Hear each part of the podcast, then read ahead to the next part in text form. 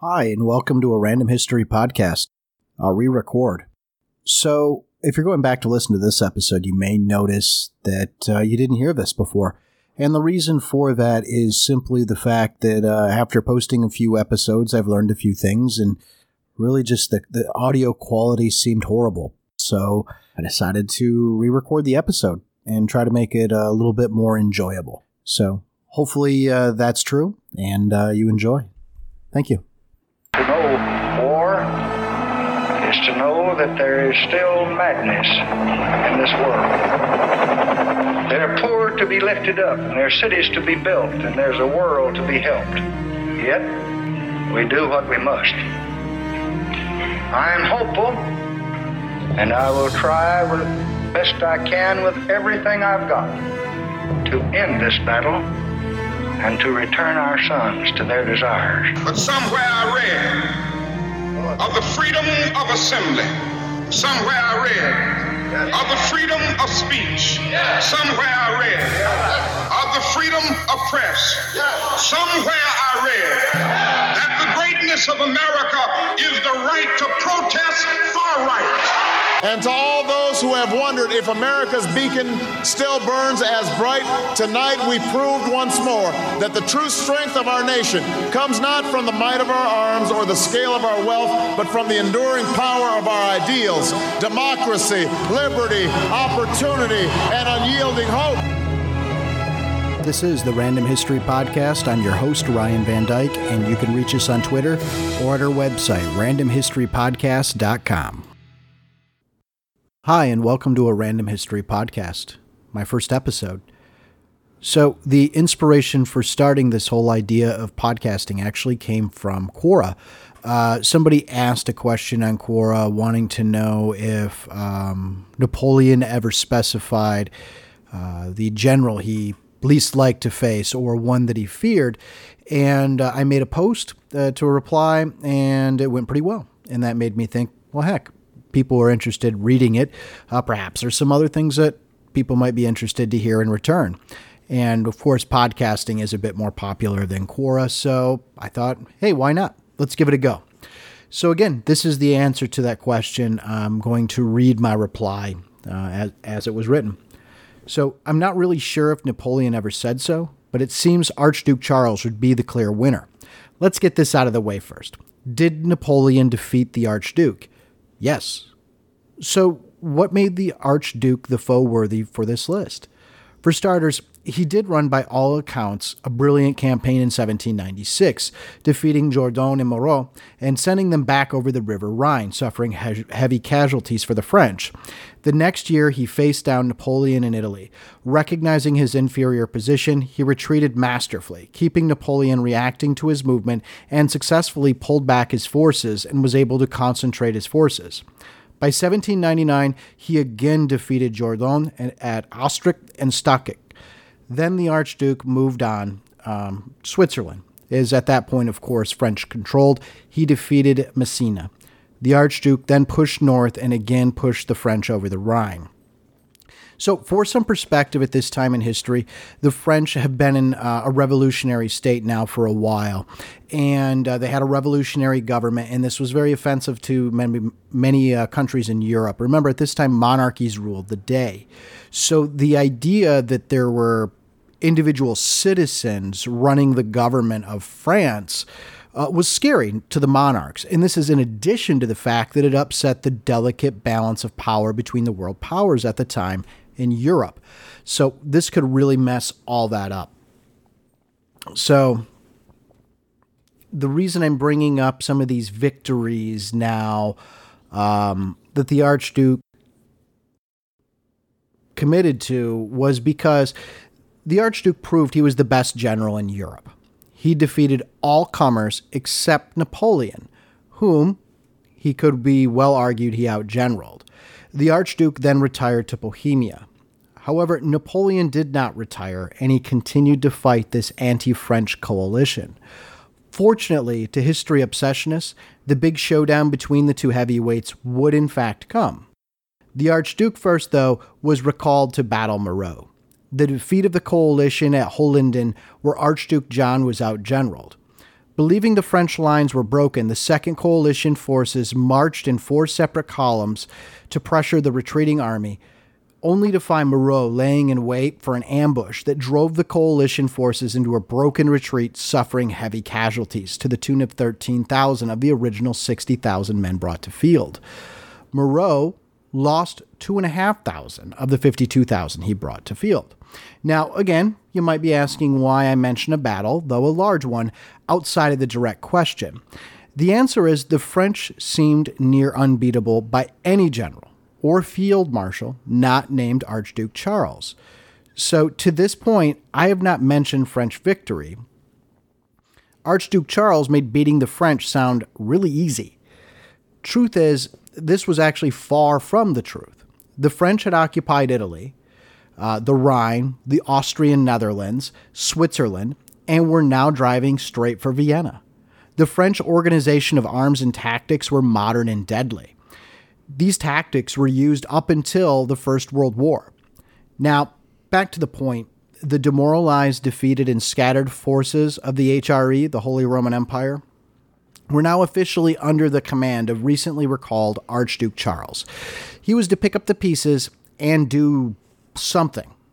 However, it was not until 17 December of 1800 that Archduke John was relieved by his brother, Archduke Charles. By this point, the HRE had lost an additional 20,000 soldiers, and the forces were, as I mentioned, entirely shattered. And it seems Archduke Charles did not see what was left of his uh, army as fit for the field. On the 25th of December, Moreau accepted the armistice of Steyr. This knocked Austria out of the Second Coalition and effectively killed it. While on paper, this may seem bad for Archduke Charles. He capitulated, and his nation was removed from the war. I will argue, though, as many others have, that a good general knows not just how to fight, but a great general knows when. So this sets the stage for a rivalry between Moreau and Napoleon. Though it did not last long. Moreau was politically outmaneuvered. Now, back to your question. In 1805, a third coalition was in full swing. Back to your question. In 1805, a third coalition was now in full swing, with the Holy Roman Empire, aka Austria, the Russian Empire, the Kingdom of Sicily, not to be confused with the Kingdom of Two Sicilies, and the Kingdom of Naples joining the still in it from the first coalition and really hadn't stopped the United Kingdom. With the UK owning the sea after the Battle of Trafalgar, the war would be decided on the continent. In true Napoleonic fashion, he moved in to attack the Holy Roman Empire before they could link up with the Russians. Place yourself between two forces, hold one while hammering the other. Napoleon 101. The French led 235,000 soldiers to field against 72,000. So, what happens to the Holy Roman Empire when they field an army that is a third of the size of the great Napoleon and you leave everyone's favorite field marshal and archduke at home?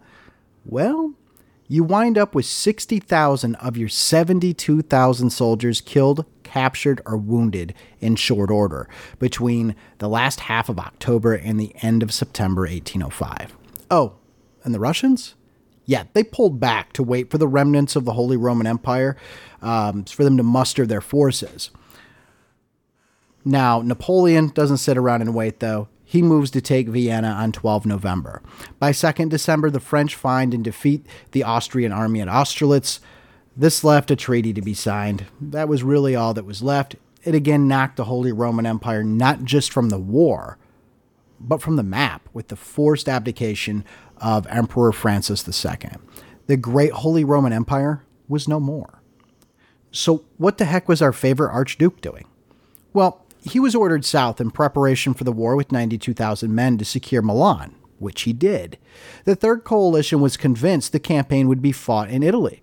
So, 72,000 men to man the fortifications at critical points, making the HRE impregnable from the north and the west, seemed like the thing to do, right? Archduke was holding 27,000 men to hold the passes in the Alps.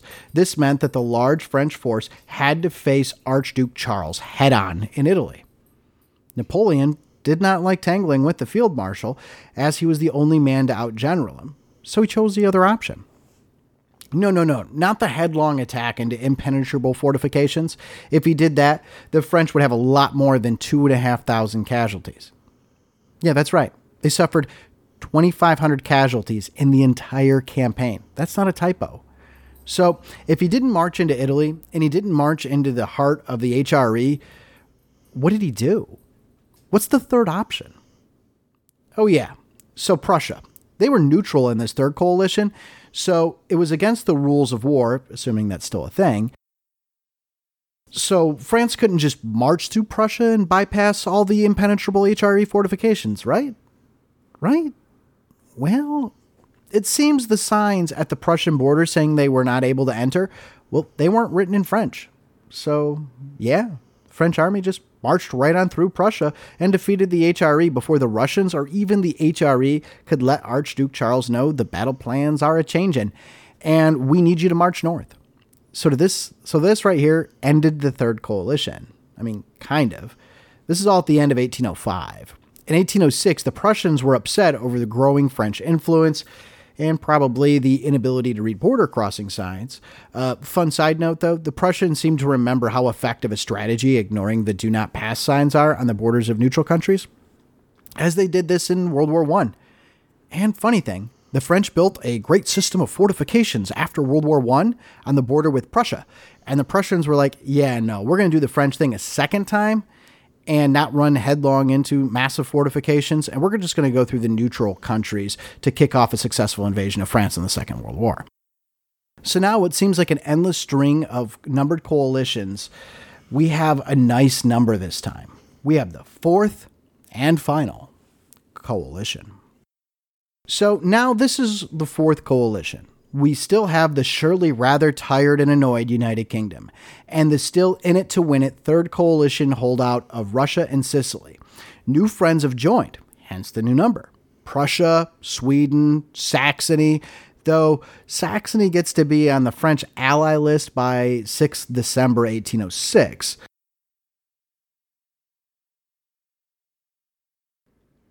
So now the combined coalition forces numbered some 390,000 versus the French and Allied 310,000. Not that those numbers matter. Prussia was knocked out of the war before the end of the year, and Russia was out by June of 1807, and the Fourth Coalition was done. So, where the heck is Archduke? And also, with no Holy Roman Empire, is he still an Archduke, Charles? In 1806, the Austrian King Francis I the ruler formerly known as Emperor Francis II of the Holy Roman Empire, uh, made Archduke Charles the head of the Council of War and said, Commander in Chief. Okay, maybe we should put the guy who beats the French generals and outwitted Napoleon in charge of the armed forces. Hmm, what an idea, right? At this point, the newly minted commander in chief had to have been like, Really? Did you think of that all on your own, buddy? I mean, they did try at the last diet to get me to accept the title savior of the nation and build a statue of my honor, but I did turn it down so I wouldn't seem all power and glory hungry like that French guy. But yeah, okay, maybe better late than never. At this point, the Archduke, eh, we'll keep calling him that, began reorganizing unit structures, drilling new tactics, for um, so this is important because the French had already done this. They'd already updated all this stuff. Meanwhile, the rest of Europe is still using the same you know the same tactics and mobility, officer strategies, and things that they've been using forever. So the Archduke's like, yeah, we're going to change that. So while he's doing all this, the French were kicking the snot out of everyone still. But in 1809, a fifth coalition formed. Yeah, I was totally kidding about the fourth coalition being the last one. Um, and sadly, there's more. I mean, it's especially sad if you're a commoner of Europe, right? This coalition, like the rest, was short lived. But this is where I finally try to answer your question, I promise. So, in 1809, Charles was forced to put his new army to field, even though the reforms were not yet complete. With this said, Charles had great success. It was a bit short lived. Though outnumbered, the old Archduke inflicted heavy casualties on Napoleon. Prior to this, Napoleon had seemed invincible, but even in victory, the French were bleeding men. The battles of Abensberg and Eckmühl were defeats for Charles and victories for Napoleon. But the Battle of Landshut? Well, that saw Napoleon soundly defeat a smaller force of Austrians, showing the effectiveness of great generalship over new tactics. Now, Napoleon now pushed for the bridges to secure his hold on Vienna and met Charles. Soon now we have this Battle of Aspern Essling. Now, um, Napoleon was fielding 27,000 men, and Charles found him with 95,000 men. Charles took the initiative, while Napoleon was forced to a defensive posture. Both sides fought a brutal back and forth, with Aspern falling before the French retaking half the town. Essling was just as bitter, with back and forth battling, and both sides taking heavy casualties. With the need of Charles's forces to push and Napoleon's forces on the need to defend and react, the day ended with a bloodbath. I mean, just watering the trees and vegetable gardens of the two towns. On the second day, though, Napoleon was reinforced, and now the great general had 66,000 to Charles's 91,000.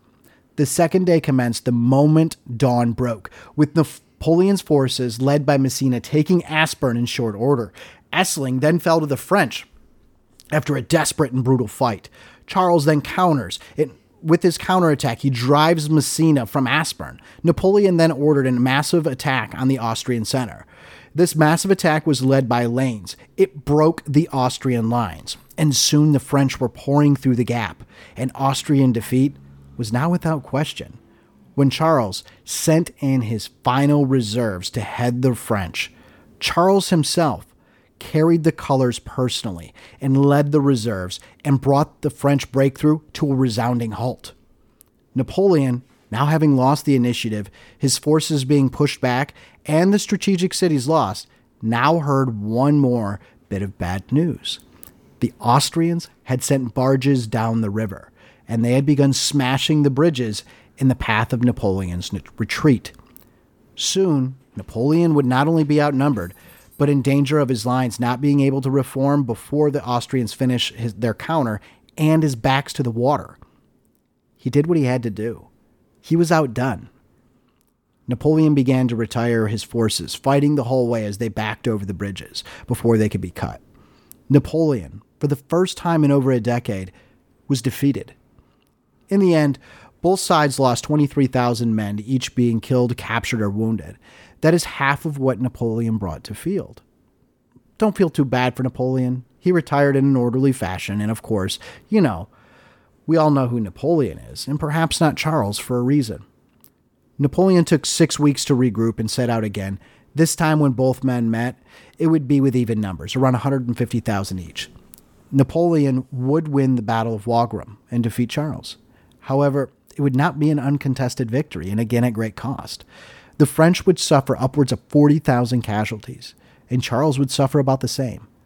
What this battle did, however, was begin the decline of Napoleon's fortunes. You see, Napoleon had lost so many veteran soldiers and officers and generals, and they couldn't be replaced. Charles gave a blueprint for how to fight Napoleon. Napoleon would beat the Fifth Coalition. He would not the Sixth. And the seventh and final see more of Napoleon going out with a whimper instead of a bang.